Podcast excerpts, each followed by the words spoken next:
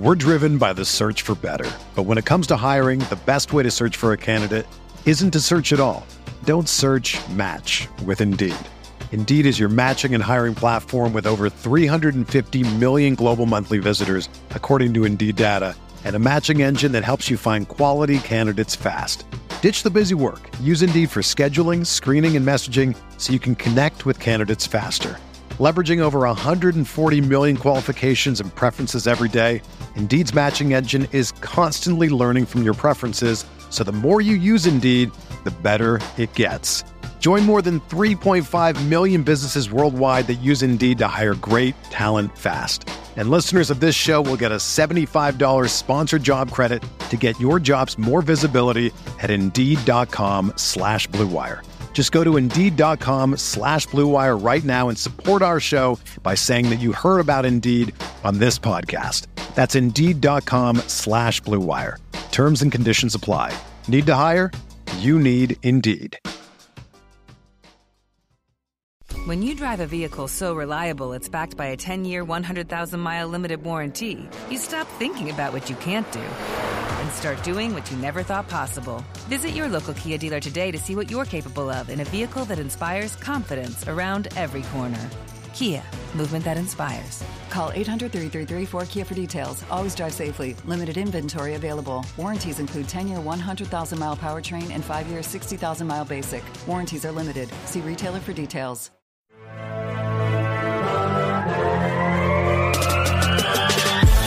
Twenty minutes a day, 365 days a year. This is the Pack a Day Podcast.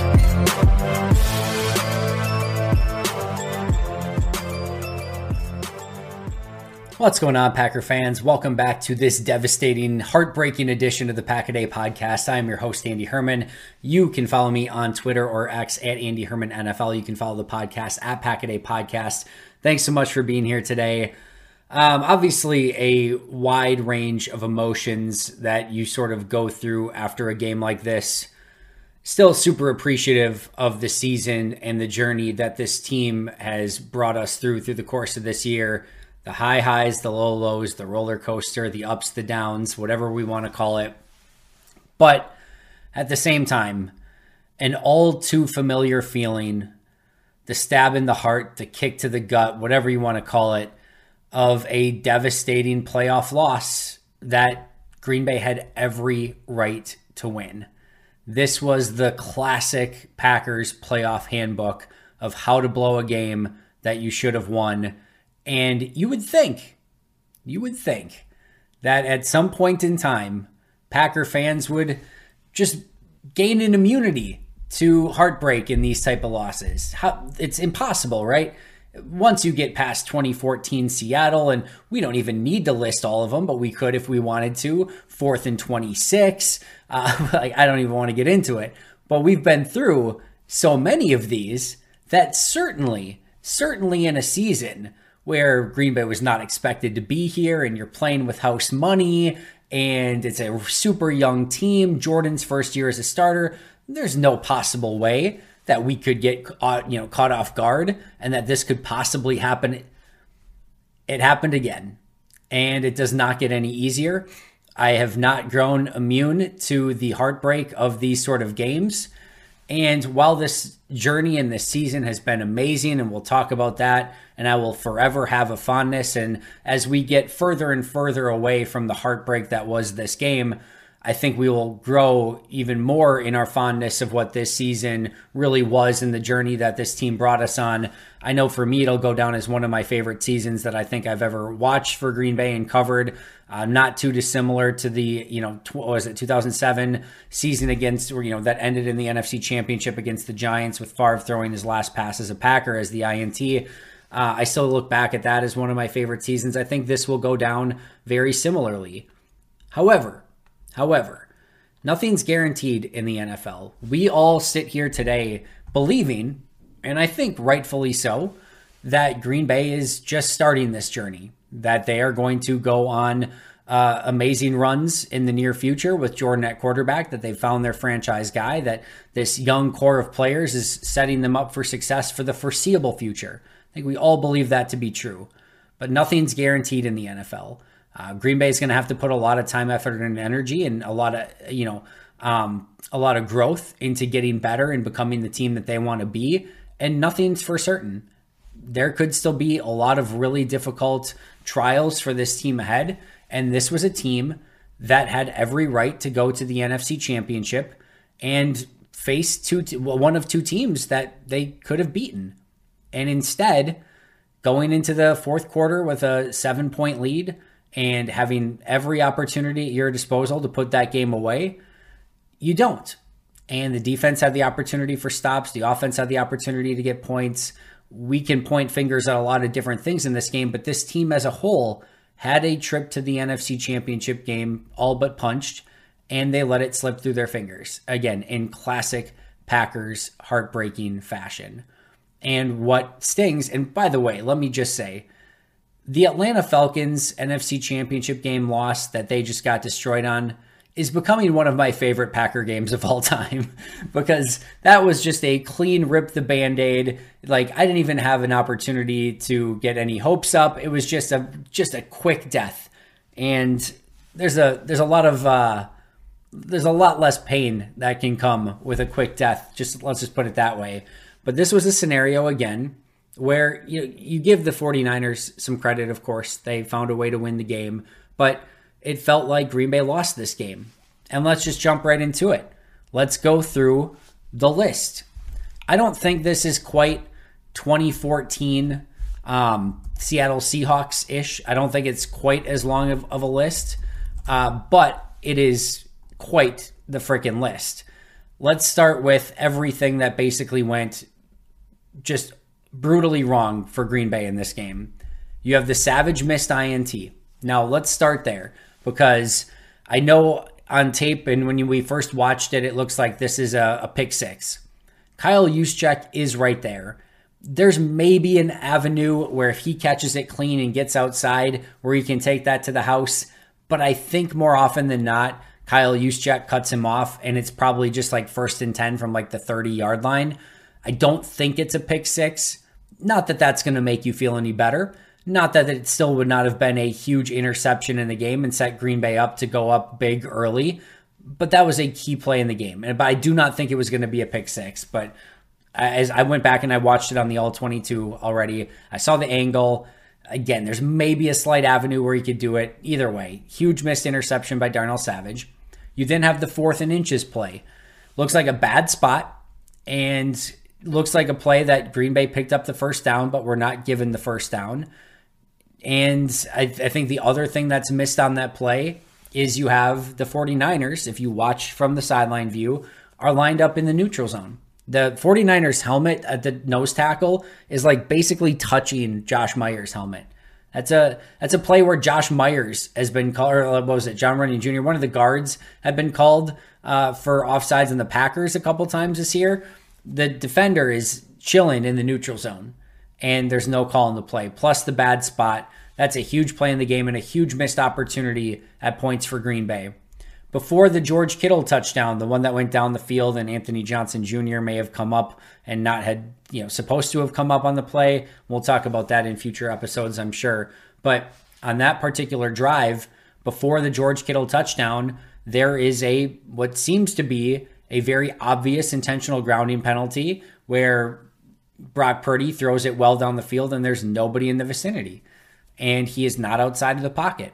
And it should have been a huge loss of yardage and a loss of down. And instead, they go on to convert the touchdown to, to George Kittle on that drive.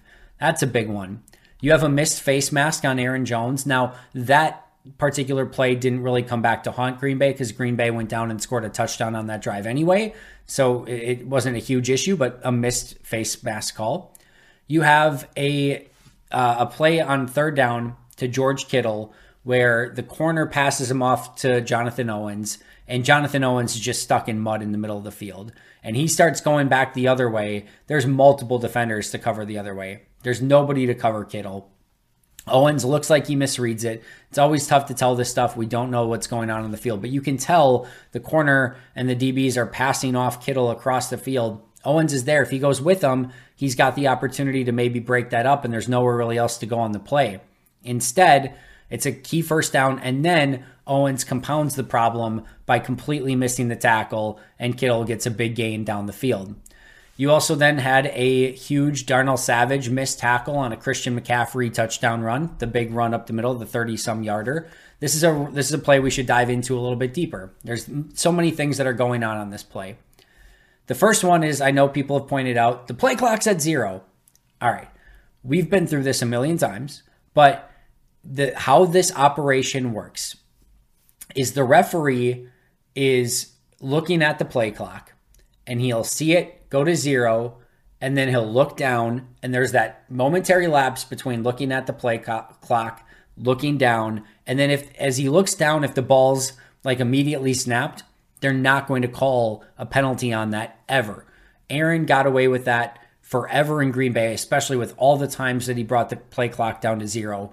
If anybody should know how this works, Packer fans should know how this works from all the times that Aaron brought it down to zero and then got an extra tick and then got a playoff. That's just the operation of it. It's zero, an extra tick, and then if it's not uh, if it's not snapped yet, then they throw the flag. This was well within the range of zero. Looked at by the time you look down, the play the play was snapped.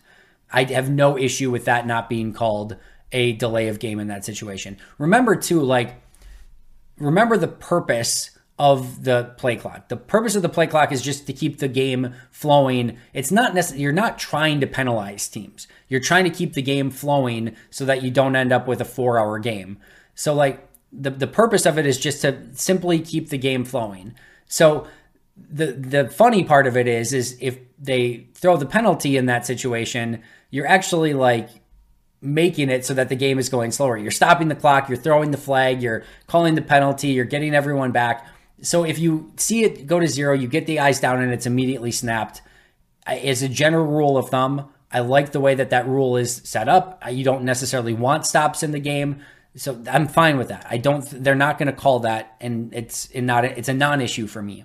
There are two other things that happen on this play. The one, Darnell Savage completely misses the tackle. We talked about tackling all week long. And unfortunately, this is just not a team that's very good at it. And, and a team going against a team that's extremely great at breaking tackles, you can have some issues. And this is a play where Savage has him dead to rights, middle of the field. And it's going to be one of those plays where it's probably what an eight, nine yard gain. And instead, it's a 30 some yard touchdown. The other thing that we need to talk about here is Jonathan Owens is coming across with an opportunity probably to make a play on CMC. And he gets pushed in the back.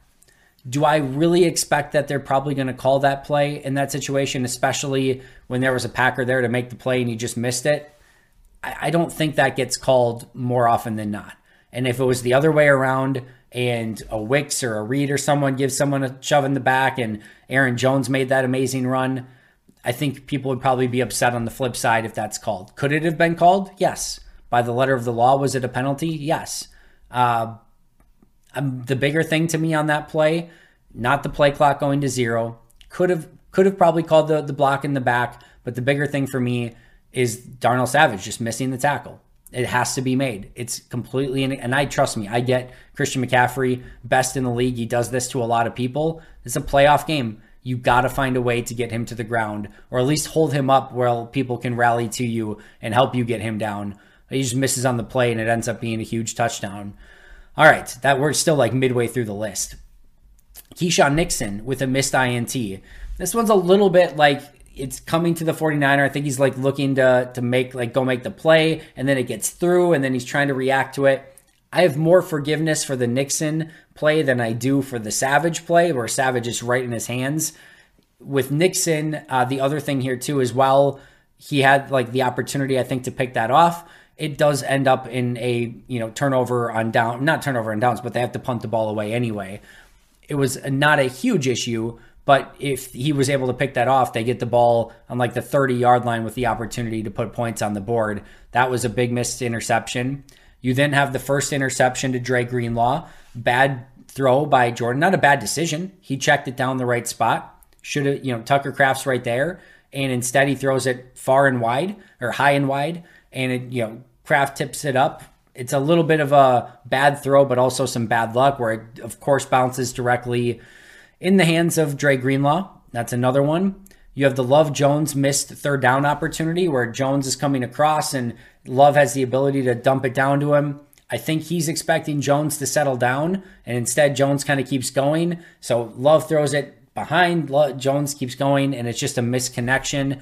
On that particular play on a huge third down, Green Bay had to punt because of that. You have the Jauan Jennings play on a third and 10 where Brock Purdy's got insane pressure in his face. Keisean Nixon's under the throw. Anthony Johnson Jr.'s over the throw.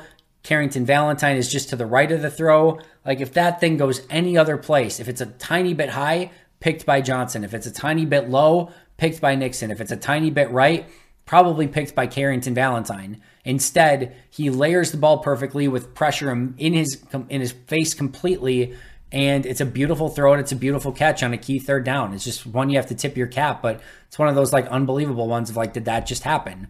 You then have, of course, the missed field goal by Anders Carlson. More on that in just a moment.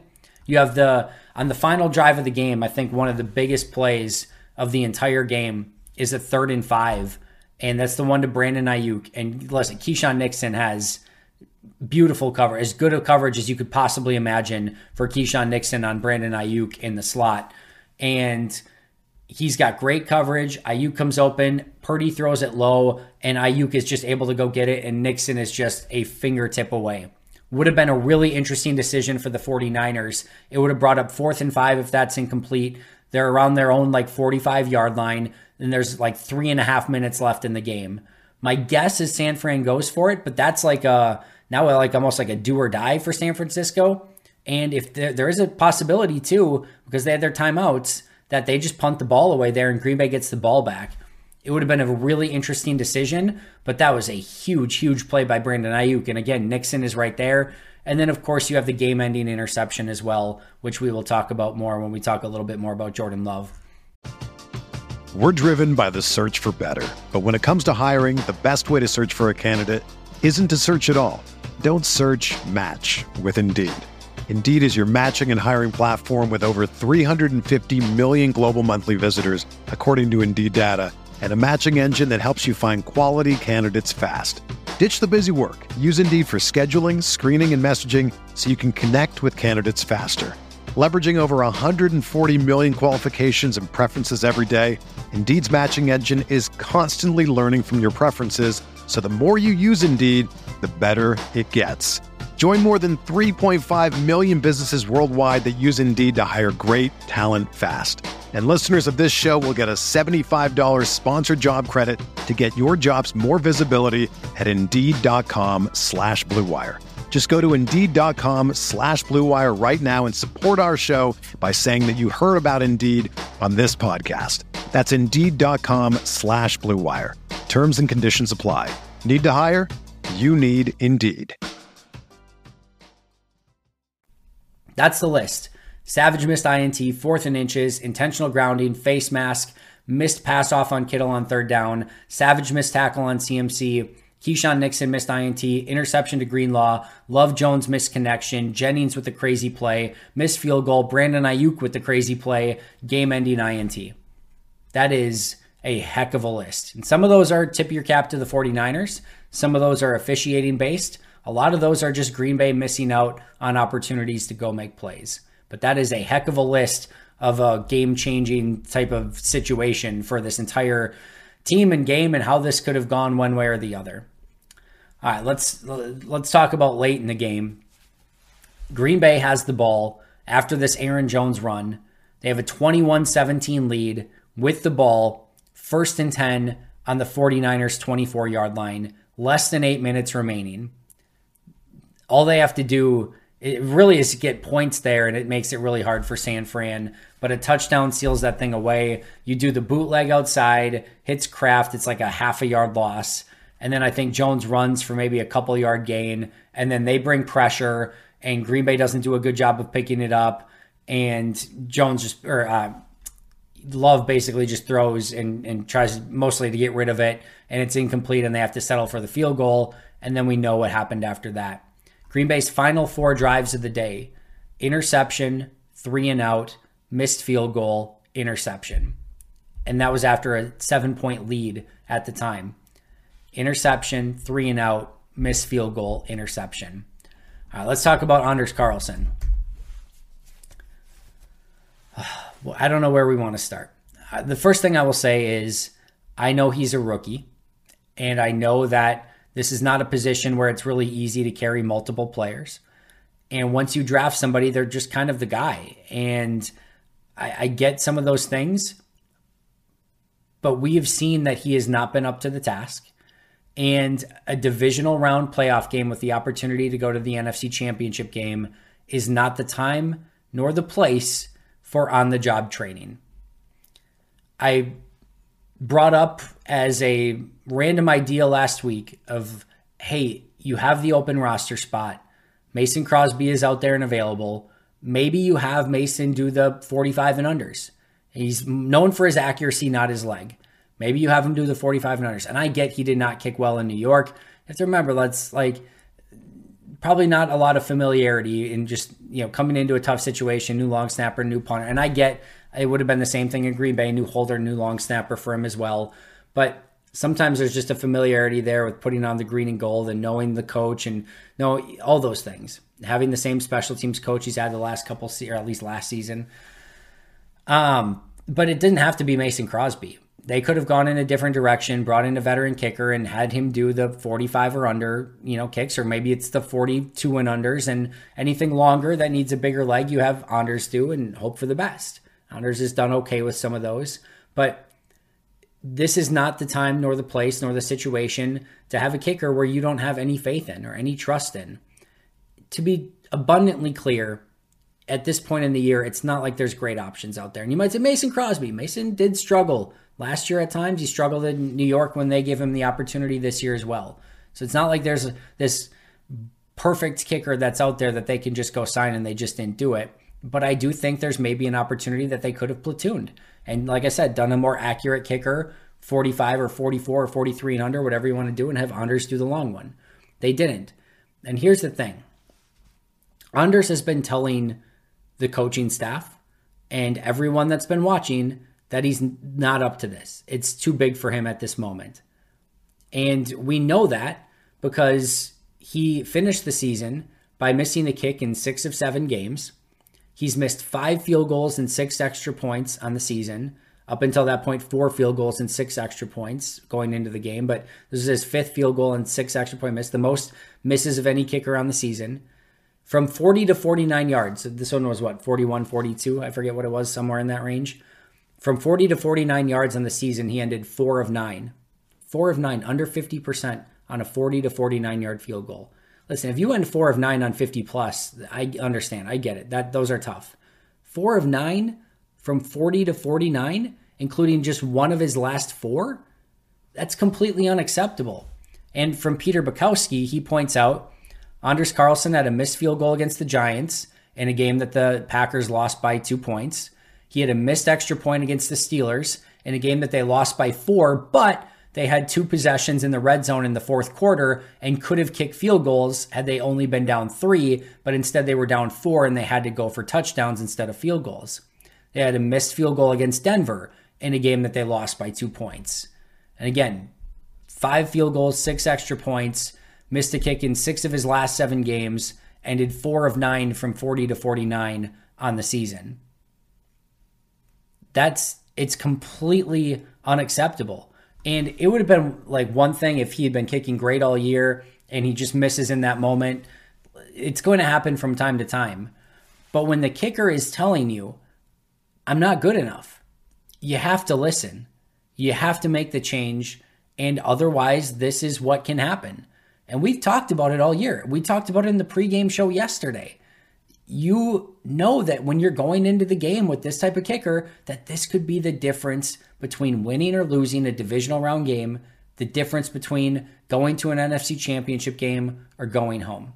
Not only did it have the opportunity to put them up seven points, but it had the ability to then you allow you, you kick off and you hopefully pin them deep rather than them getting great field position after the missed kick.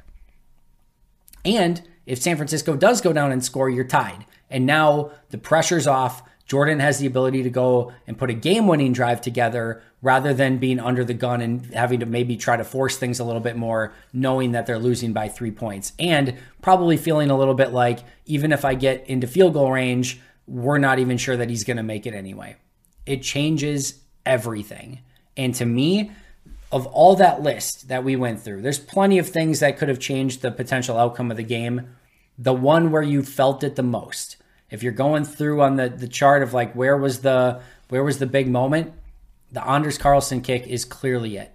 It makes it into a four point game. San Francisco great field position with all the momentum and everyone in the crowd feeling like they're going to go down and score a touchdown. That was the game changer. There's no two ways about it.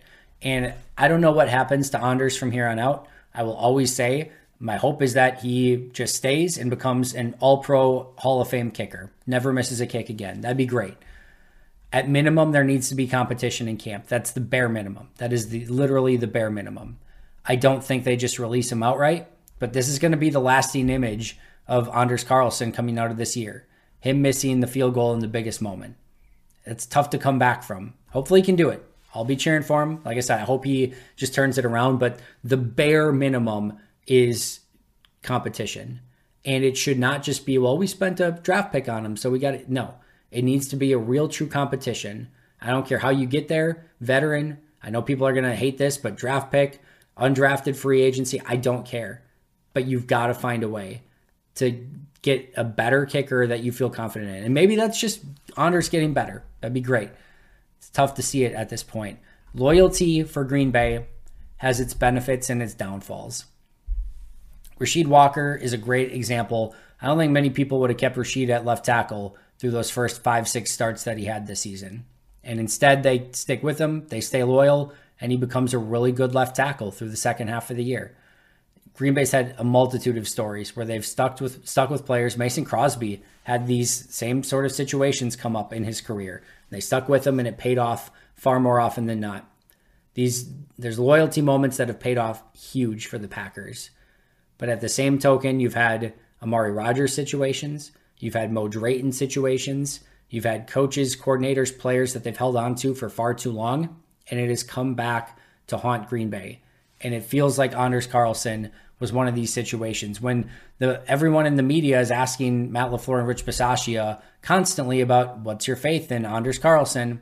And we've seen the inconsistencies from day one, from OTAs, mini camps, training camps, preseason, regular season, playoffs, the entire year. This did not alter. There were times where it got better, there were times where it was worse, but we saw inconsistency all year. Anders told you who he was, you ignored it, you stuck with it anyway, and instead of getting the return on investment for your loyalty, you got the worst thing a loss in a divisional round game. Is this all on Anders? Clearly not. We just went through the whole list of things that could have gone differently. It's one kick in the game, but the margin for error in these games is nothing. And like I said, if I had to circle one on the list that I felt like really changed everything, it was the Anders play. But we'll see. We'll see what happens from here. We'll see if they move on. My guess is there's competition, and may the best man win in training camp next year. Jordan Love in this game 21 of 34, 194 yards, two touchdowns, two interceptions. Not his best day. I think if he could have this game back overall, he would love to have it back. It never really felt like he got in a great rhythm in this game. There was a couple magical Jordan Love throws that we've now become accustomed to. Uh, but we also saw some poor decisions and some inaccurate throws. From the first throw of the game where he overthrows Aaron Jones on a little swing pass, uh, there was a few other ones where you know, he just wasn't you know, the, obviously the Tucker Kraft play where it ends up in the interception, just some inaccuracies during the course of the day. Even like the Bo Melton touchdown probably made that a little bit harder for Bo than it needed to be. There were a couple plays like that. Now, it was raining, it was pouring, and this goes for our Anders Carlson uh, conversation just a second ago as well. We do need to note that there were conditions in this game, and Jordan had to deal with those as well. We saw Brock Purdy deal with it. May have had an issue on the block field goal for Green Bay. Who knows? But uh, definitely, conditions played a part in this game, and that easily could have been an issue for Jordan with some of the accuracy stuff. And he did have some big time throws to Romeo Doubs, uh, you know, but the end game situation is the one that he has to find a way to learn from. Went back and watched that one on the all 22. I've only got a chance to go through like three plays on the all 22, but I wanted to watch that one and the Savage pick were the two main ones. But on that play, you watch it, there is 0.00 chance of success on that throw. There is no window, there is no avenue, there's no nothing. It is first down. This is like the most Brett Farvian of what the heck did you just do throws that you could imagine. Jordan had an awesome season. He's going to be the guy. He's going to learn from this. You feel so excited about his prospects moving forward. That is a throw that you go back and watch and you're just like, I, I don't know what just happened. I don't know how he makes that decision. It was a grade A brutal decision. No avenue for success. And it's first down, so just throw that sucker out of bounds.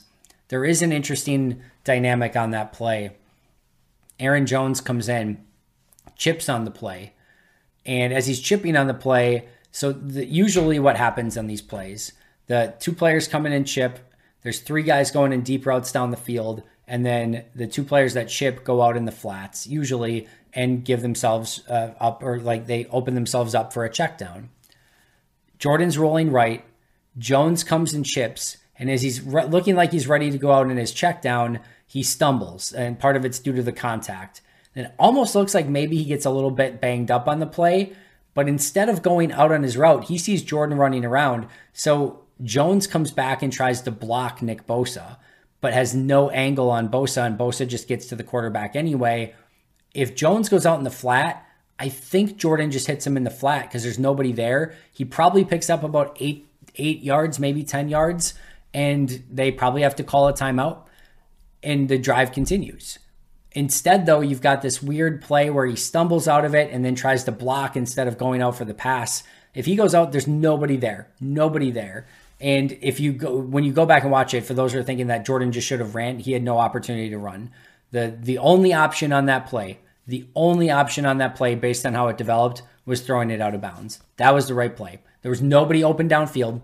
Watson was basically Dre Greenlaw intercepted it from a 40 another 49er who would have intercepted it if, or at least had a really good chance to intercept it if Greenlaw did not pick it off. And there's another player that's driving on it that would have had a better chance to get to it than Watson, I think. And I think the only reason that he didn't have the opportunity to make a play on the ball is because his 49er teammate was in the way. That's like the fourth person that that has the opportunity to get to is Christian Watson. There are three 49ers in the path of uh, chaos before it would get to Watson. 0.0% chance for success.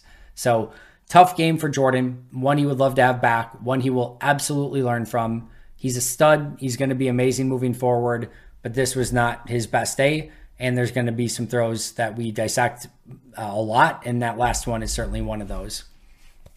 All let's talk about defense for a little bit. It's an interesting day for the defense. They get no turnovers. They have one sack, one tackle for loss, two pretty big missed interceptions. They did hold San Francisco to only seven points at half. The blocked field goal kick before half certainly helped with that a little bit. Would have been 10 otherwise, but they hold them to seven.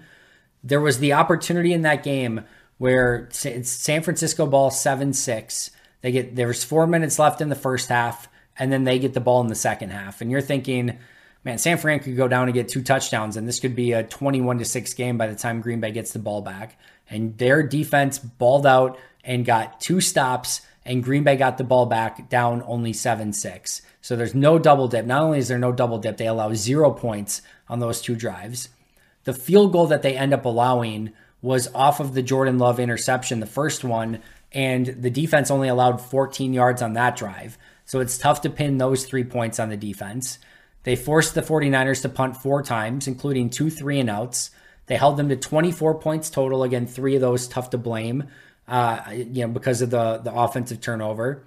However, However, again, two dropped, especially the one big dropped interception by Savage. A huge missed tackle by Savage in the open field on Christian McCaffrey. Looks like a miscommunication on the touchdown to George Kittle, right? looks like Anthony Johnson Jr. is supposed to stay back, and instead he jumps up on Aiyuk. And then uh, when your defense and your team needs you to get a stop to win the game, They couldn't do it, which has been an issue for this defense all season long. Listen, I actually thought that this was a good game plan and a really good effort by Joe Barry. It's not his fault that Darnell Savage drops a pick. It's not his fault that Keisean Nixon has an opportunity to come up with a pick but doesn't come up with it. It's not his fault that Darnell Savage does not tackle in the hole and allows a huge touchdown. It all goes up to Joe Barry when it comes to the defensive side of the ball. And those are things that they need to be better at. And I am not granting amnesty here to Joe Barry. I am not saying that he was this great defensive coordinator that they can't let go. We'll talk about Joe Barry a lot in the next few days. I talked about him on the live post game show if you want to go back and listen to that. We'll get there. Um, it's an interesting conversation. It sounds like he's his contract's ending, which does change the dynamic a bit of it's not like you're firing him, but you also have to make the decision do you want to sign that guy to a new contract or do you want to go and look at a Wink Martindale or some of the other really good defensive coordinators that are out there? Those are things that Green Bay is going to want to answer. But I do think that over the course of the past four games, this defense has been better. I do think there's ways that they need to upgrade the talent, especially in the secondary, especially at safety. I thought Joe Barry did a pretty darn good job in the last four games of the season. Is that enough for me to be like, yep, sign him back up? Probably not. But um, there was definitely some signs of growth on the defense. I do think, though, when you had the opportunity to get the stop, you couldn't get the stop. And uh, that's just what I'll say about the defense at this point. Some really good stuff in this game, some really bad stuff in this game. And that's sort of the the theme of this for offense, defense, and special teams. Offense, they're going to go back and watch the tape and see some really amazing stuff that they did. They're going to go back and watch the tape and be so ticked off of some of the stuff that they left on the field. Same goes for the defense, same goes for the special teams. Some good, some bad, some ugly, all things that they're going to wish a handful of things that they wish they could have done differently and had back, but they don't. And we all know how things ended up. Special teams, same sort of story. Huge play on the kick return by Keisean Nixon, but then he fumbles. But then Eric Wilson picks it up. Huge play by Eric Wilson. That's a huge play in the game. That's a huge kick return that sets up the Packers offense for success. You have the block field goal at the end of half. That's a huge play in the game that gets the sort of the momentum back and forces the 49ers to go without points at the end of that. They had seven up, up until that point, but no points before halftime. They also pinned San Francisco deep on a kickoff, like inside like their own 15. But you also had a missed field goal by Anders Carlson that completely changed the game.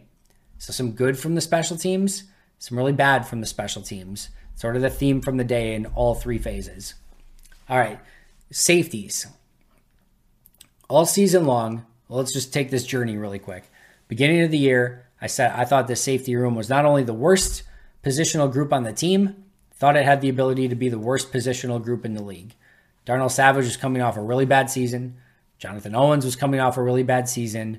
Rudy Ford actually coming off a decent season last year, but you you know you didn't feel great about him being like the number one guy or anything like that.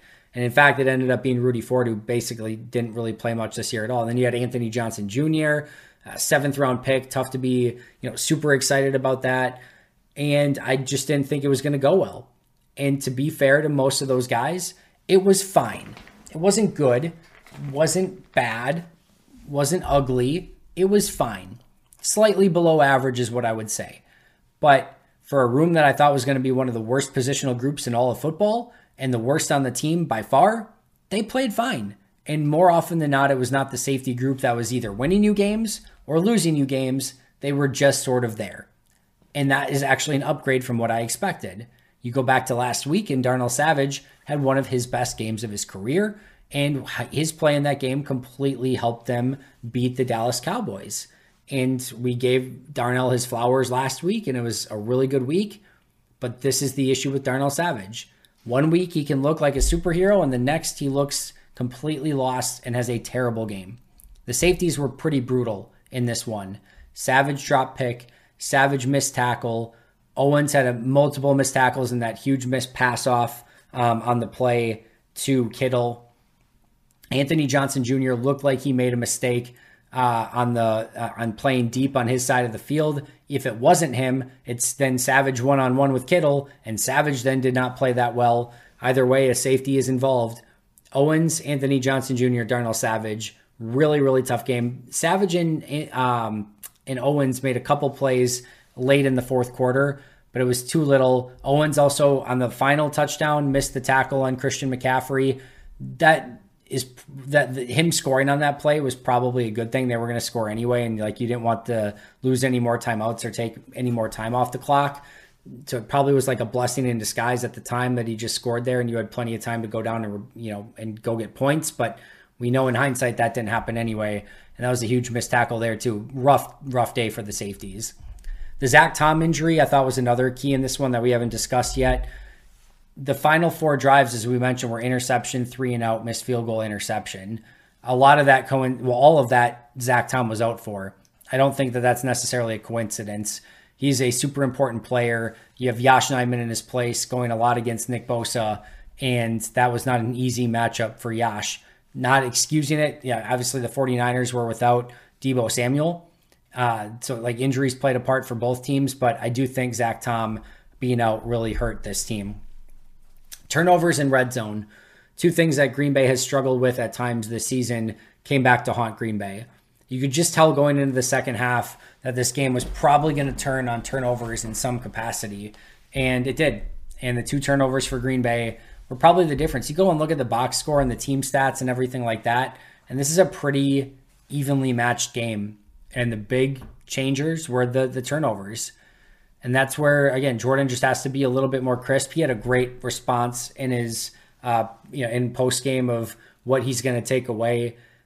He's a smart dude. He's going to learn from this game, but uh, turnovers in red zone offense really felt like uh, a real key difference in this game as well. Meanwhile, San Francisco 49ers, an absolute kryptonite for Green Bay. Since 2012, the Packers have made the playoffs nine times. Of those nine playoff appearances, they've been eliminated by the 49ers five times. Of those five playoff losses to the 49ers, they've lost three of them by exactly three points. They also lost the game in 99 to the 49ers by exactly three points. They have been an absolute kryptonite for Green Bay. As much as Green Bay has owned Chicago, as much as Green Bay has owned Dallas, San Francisco has owned the hell out of Green Bay, and they have to find a way to get past, past that team because they don't necessarily look like they're going anywhere anytime super soon. And the 49ers have taken it to Green Bay and eliminated them five times of their last nine playoff appearances. That is an insane statistic. Let's wrap up with this entire season as a whole. I know this has been a bit of a downer, a bit of a bummer. Wanted to kind of go over obviously everything that happened in this game and what led to the defeat. This is a pretty epic season on the whole. And I know again we have that vomit inducing end to the year that we'll always have to attach to this season where they could have gone to the NFC Championship game. And who knows, maybe they lose in heartbreaking fashion there or in devastating fashion there. Maybe it happens in the Super Bowl. Maybe they would have won the Super Bowl. We don't know. We don't get to experience that, unfortunately, at least not in this version of the multiverse. But I will say that this is one of my favorite seasons I've ever watched. Certainly one of my favorite seasons I've ever covered. I really enjoy this team. I enjoy the players. I enjoy the coaches mostly. Uh, I enjoy a lot of what this team accomplished, how they grew and got better, the trials and tribulations that they went through, the stories that we were able to watch them go through this season. It was a really, really fun year. And to go from a team where you didn't know what to expect to two and five to three and six to making the run into the playoffs to beating Dallas to having the opportunity to beat San Fran it was a heck of a journey. This feels like the start of the journey still. And what I mean by that is this young team is just taking its first steps towards opening that window and setting the foundation and growing into a team that can be a legit, legit Super Bowl contender. This felt like the first steps of that. Like I said earlier, That's not meant to make anything feel better coming off a devastating loss. You don't nothing's guaranteed moving forward and they're going to have to continue to get better. But this felt like the beginning, not the end, not the middle, just the first chapters of this new story. And it was a heck of a few chapters. And I don't know about you, but like I can't wait for this next part. How do they handle the offseason? Defensive coordinator change, yes, no. De'Vondre Campbell, David Bakhtiari, five picks in the top 100 of the draft. Maybe a little free agency money to spend if they want to go in that direction. How many of these guys take a, a jump in year two? They've there's so much, and I can't freaking wait because you saw them build the foundation in real time for what this team can be moving forward. They need pieces. Need to figure out kicker. They need to figure out the defensive backfield. Some of those names I mentioned earlier, they're going to have to look at. But the opportunity here is endless. And this is still a huge offseason for Green Bay. What they do with those draft picks is going to be massive. If Gutey hits another one out of the park, then you could be looking at setting yourself up uh, for a long time with a really high upside. But you have to still continue to grow. And if they don't, then this you can see this team plateau rather quickly. You are green and growing or you are ripe and rotten in the NFL. If you're not trending up, you are trending down. So I will look back at this season fondly. I love this team. I freaking love the Green Bay Packers. There's no uh, there's no amount of heartbreak apparently that I will not be you know back the next day for, but I I I'm genuinely excited about this team moving forward. I'm genuinely excited about what they were able to accomplish this season. Jordan Love is just in his first steps of what he's going to become. Same thing with so many of these young playmakers. Green Bay's set up with the 25th pick in the draft, which should be fun to keep an eye on. Although I did see the last two times they picked at pick 25, it was Ahmad Carroll and Antuan Edwards. So maybe one, just get out of that pick entirely. And two, if you do stay, don't pick a corner. But uh, I digress. It's going to be a really fun off season. And with that, I want to say thank you to all of you guys. This is my first season covering the Packers full time. And while this team has been on a journey, it's been uh, an incredible journey for me. And just this week, and actually most of these just happened yesterday, but just this week, we hit 20,000 subscribers on the YouTube channel. We hit 200 members on the Pack a Podcast YouTube channel. 2,000 episodes on the Pack a Podcast all time. 2,000 consecutive days without ever missing an episode. And uh, personally, I hit 70,000 followers on Twitter as well. Now, like 68,000 of those are probably bots, but still, it's an it's an amazing journey for myself, and it wouldn't be nothing without you guys being there for the support and being on this journey with me. So, thank you so so much. Thank you to every member of the Pack a podcast team. Thank you for making this one of my favorite seasons. Like I said, watching this team, covering this team, and just interacting with all of you guys. It's been a hell of a year. I wish it was still going on for another week. Like I said, we don't stop. We go 365. So make sure to subscribe, like, comment, check out those Pack a Day podcast YouTube memberships. There's so much more to come. And this is just the start of this journey for this young team. It is so freaking exciting to think what this team can be. But small steps along the way, a lot of decisions for the Packers to make and we're going to be covering it here 365 and this is my first off season working on this full time if you don't think the spreadsheets and the draft stuff and the salary cap stuff and the free agent stuff isn't going to be better than ever you've got another thing coming it is going to be an epic off season so make sure you're following along every step of the way shout out to our new members hunter stickler ea joseph reel j henry glover Fitzblitz66, Rich McCandles, Jackie Pack Fan, Waylon Roth, Big Hoss, Lonnie Johnson, Connor Bradshaw, Chad Inc., Seth Joppy, Brandon Paletta, who's a new Hall of Fame member, appreciate that a ton, and Ben Stockings. And of course, a shout out to our All Pro and Hall of Fame members most Hated Minnesotan, PJ Wayne, John Wild, Shea Dad, Jennifer Wright, Boom Handle, Donald Lee, Lori Lord, Baby QB, MB1023, David McCluskey, and Brandon Paletta. Brandon, I apologize you are not on the little picture wall of fame yet. It is 3:44 in the morning as I'm finishing this. I will get that updated for you tomorrow. I will see all of you guys here very very soon. But until next time, And as always, go Pack Go.